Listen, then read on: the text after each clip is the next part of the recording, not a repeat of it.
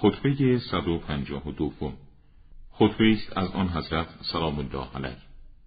در صفات خداوند جل جلاله و صفات پیشوایان دین است.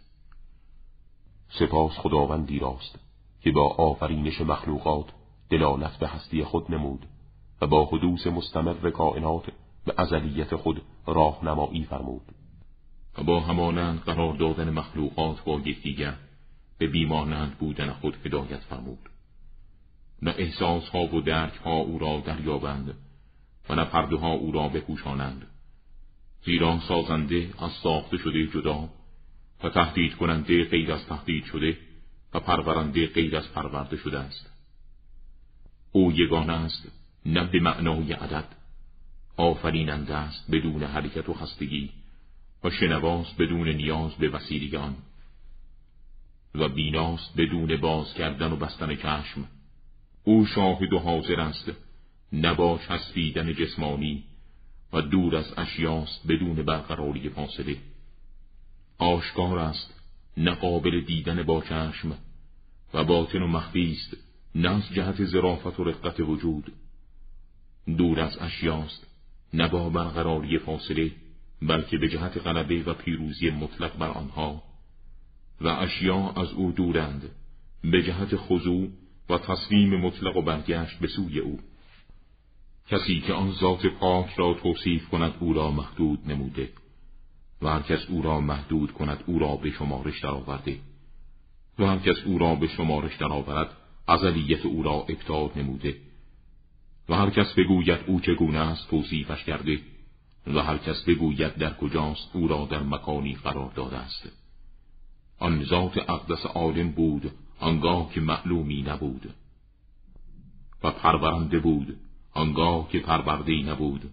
و توانا بود آنگاه که موضوعی برای اجرای قدرت موجود نبود. پیشوایان دین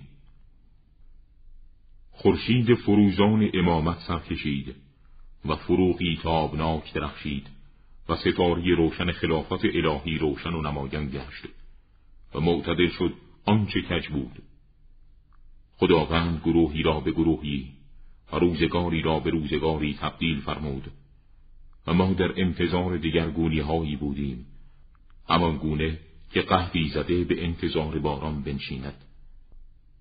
و جز این نیست که پیشوایان الهی تدبیر کنندگان و مدیران الهی مخلوقات او و عارفان آنان می باشند و کسی به بهشت داخل نمی شود مگر اینکه پیشوایان الهی را بشناسد و آنان نیز او را بشناسند و کسی به دوزخ داخل نشود مگر اینکه آنان را منکر و آنان نیز او را منکر شوند.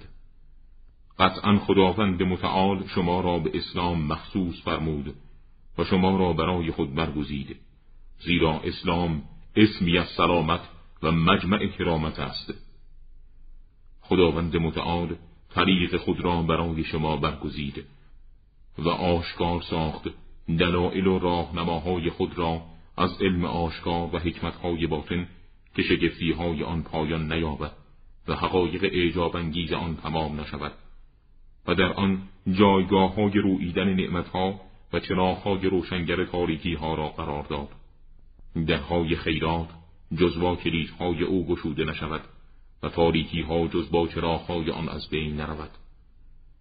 خداوند حمایت نمود. هر کس را که به او پناه برد و مراعات آن را به عهده خود گرفت. ذات اقدس ربوبی شفای هر کس را که شفا خواهد و کفایت هر کس را که طلب کفایت کند در آن قرار داد.